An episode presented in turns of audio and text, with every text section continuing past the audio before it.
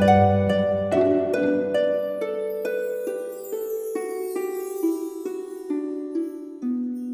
イルセラピーでバラ色の人生。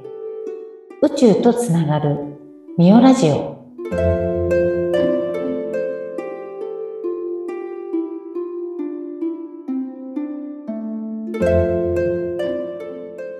こんにちは。オイルセラピストのミオです。こんにちは、インタビュアーの山口智子です。美穂さん、6月に入って関東も梅雨入りでもうなんかジメジメした毎日ですね。ねえ本当になんか雨、いつ雨降るんだろうとかね晴れてたと思ったら雨になったりちょっと予測不可能な日が続いてますよねねえ洗濯物も乾かないなっていうかいや。外干せないですよねそうなんですよ。いや、この時期って、この結構体にもきませんか？いや、あの、お客様でも、なんでしょう、なんかいつもは、こうね、結構元気で来てたのが、ここに来て、やっぱりなんかすごい疲れるとか、体調崩しちゃう方とかも多くって、そう、それでね、この梅雨の時期って、どうしたら一番いいかなって、何話そうかななんて思ってね、今日望んでるんですけども、うんうん。あの、梅雨っていう字に、こう、梅っていう字が入ってるじゃないですか。はい、梅の雨。はいはい。そう。で、私、梅仕事が好きなんですけども、えー梅つけたりですか？梅つけ、梅干しも作るし、あの、梅ジュース作ってみたり、そんなのが好きで、そう。で、梅自体がね、すごく体にいいので、この梅雨の時期に、やっぱり梅っうんていうことをお勧めしたくって、へー今日お話しします。うん。やっぱり体にいいんですね、梅って。あ、もうだってほら、古来からね、梅干しってやっぱりか、なんとなく体にいいってあるじゃないですか。はい。そうで、やっぱりあの、栄養素もすごく豊富だし、で、まあ特に疲労回復って意味では、クエン酸がね、たくさん入ってるので、あそういうことなんですね。なんか確かに、なんか体にいいというのは、なんとなくは聞いてるけど、うん、うん、本当にいいのかって知らなかったので、あ、そういうクエン酸とかそう。含まれてるんですね。あの、クエン酸もそうだし、あとはその、なんて言うんでしょう、えっと、ポリフェノールとか、ビタミン E、カリウムとか、リン、鉄分、カルシウムとかもたくさん入ってるので、本当に、あの、まあ、なんていうの、天然のサプリメントとも言われてて、ええすごい優秀ですあの、ね。本当そうですね。優秀な食品ですね。で、本当に私の中でもう完璧だなと思ってて、あの、酸性アルカリ性って聞いたことありますよね。はい。で、風邪ひいたりとか、体がこう、体調悪い時っていうのは、血液とか体の中が酸性に傾いてるっていうんですよ。で、それを、あの、アルカリ性に少し戻してあげると体調って回復しやすくなったり、まあ、風邪ひきにくくなったりするんですけども、はい。あの、梅干しはアルカリ食品なんですよね。へえ、じゃあ、アルカリに戻してくれるんですそう、血液をアルカリ性の方に戻してくれるので、あの、特に現代人は例えばお肉とかもね、よく食べて、大体食べ物はもうか血液酸性に傾いちゃうような食べ物ばっかりなので、そこでご飯の時に1個梅干し食べるとかって、ね、すごく重要かなと思って、お肉食べるんだったら梅干しも1個食べとくみたいな。へえ、なんかちゃんと体のバランスを整えてくれる優秀な食べ物なんですね。うん。本当そうなんですよね。だから、まあ、まだね、コロナがあって今言われてますけども、本当に風邪とかインフルエンザとか、まあ、免疫力力アップにもなるので、うん梅干しね、日本のその古来からの保存食、これ見直して、1個食べてみ、毎日ね、1個食べるといいんじゃないかなと思って、うんこの梅雨の時期にね、ぜひお勧めしたいと思います。本当だ。よく考えたら、梅雨にね、梅が入ってるってみおさんおっしゃってましたが、そうだうな。ん。ちょうどそう梅のね、梅仕事する、まあ、旬な時期。うん。なんか、このね、雨が降ったりする時期に、梅っていうのが、こう、ちょうど、あのーなんて言うんだろう、実がちゃんと熟す時期なんだそうですよ。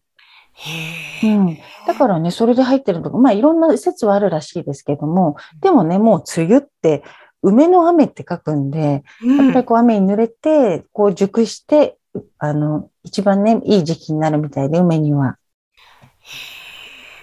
わあ、ちょっとちゃんと梅干し今冷蔵庫にずーっと置いてあるんで食べずあ、に。そうなんですか。ちゃんとこれ一日一粒うん。食べるようにしよう。昔あの緑茶に入れて潰して飲んでた。ああ、それもいいですね。うん。うん梅エキスとかもね、売ってますけどね。ああ、売ってますね。うん、自然食品のお店に。あれでもいいけども、まあ、梅干しってね、あの、簡単にお弁当にも入れられるし、殺菌効果もね、ほら、あるっていうじゃないですか。うんうんだから、梅干しとご飯でね、もう結構栄養しっかり取れてたりししちゃうので、ねえ、ありがうとう。ん。こんなにね、ちゃんと栄養があるって優秀だって知らなかったので。そう。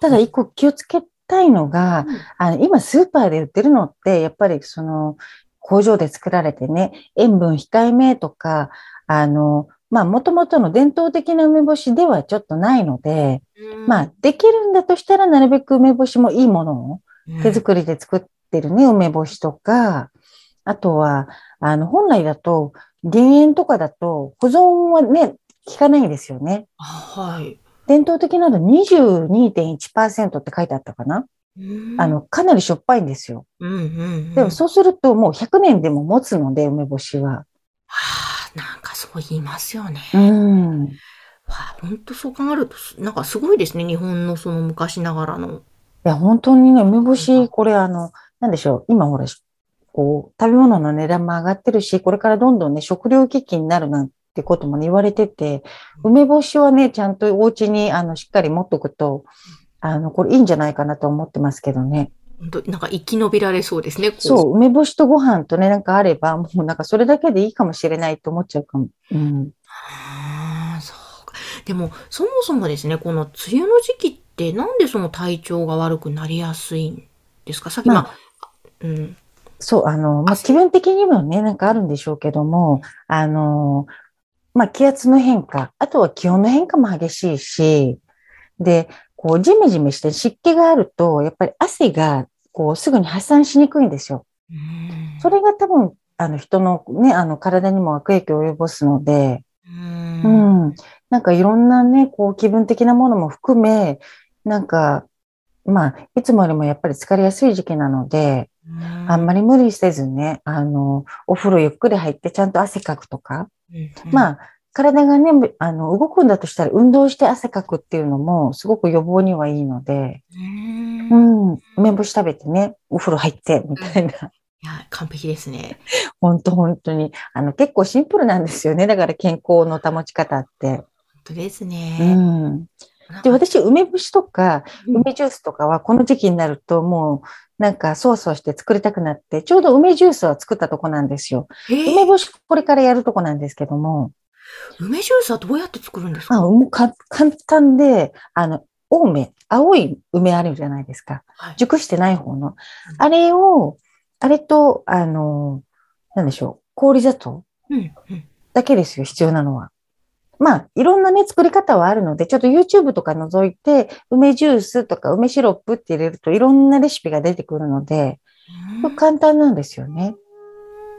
あと、梅干しも意外と簡単に作れますね。へえ、うそう。ん。うち母がもう毎年作っているんですね、この梅干し。あ、そうなんですそうだ、教えね。てもらえばね。うん、本当それいいと思います。で、お母さんのね、お家に梅干しそうするといっぱいありますよね。あ、もう毎年くれますね。うん。あ意外とそうなんだ。簡単なんですね。ちょっと意外と簡て、単ですね。の影響を受けました、みおさんの梅仕事をやってみます。で、ね、お酒好きでいらっしゃるから、うん梅酒いいじゃないですか。いいですね。はい。で、梅酒ね、ほら、作っといて何年ものの梅酒とかできても多分だ美味しいだろうし、うん。うん、あれも持つのでね、保存食みたいなもんですよね。すべて梅で作るのって。うん。わちょっと、わ、梅仕事に目覚めそうです。そう、梅ね、ほんと、ま、あの、一回本当にスーパーとかでもいいので買ってくると、すごくいい香りがするし、まだ何もする前の梅も。で、丸くって、プリッとしてて、なんとも可愛くって、うんで、瓶の中でね、梅ジュースとか作るときにこう、ポッポッと入れると、なんかこう、可愛くって、もう毎日眺めちゃう。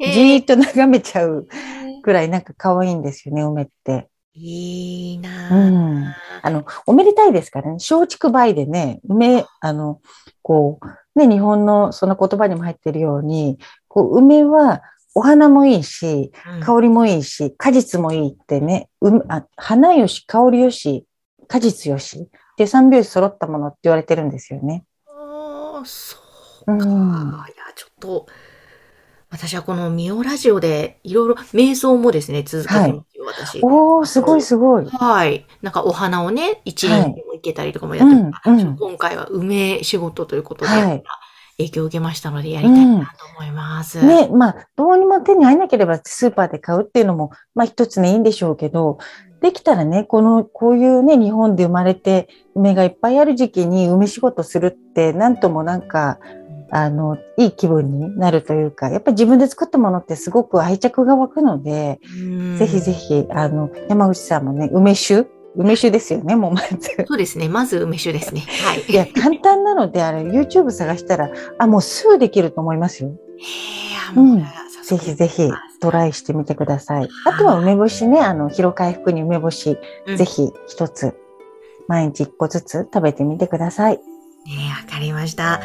さあ今日のミオラジオでは、梅雨の時期を乗り切るのに梅はいかがでしょうかそんなお話をしました。ミオさんありがとうございました。ありがとうございました。それでは皆さん、ごきげんよう。